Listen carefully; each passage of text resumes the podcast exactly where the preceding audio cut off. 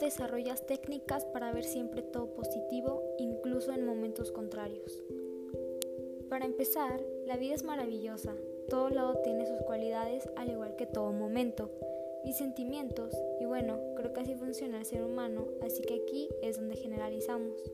Los sentimientos del ser humano es una serie de estructuras como un rompecabezas,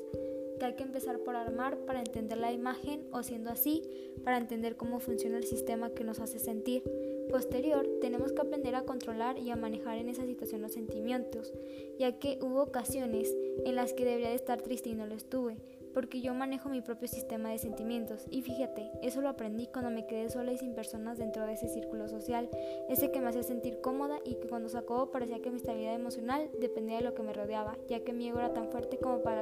sola.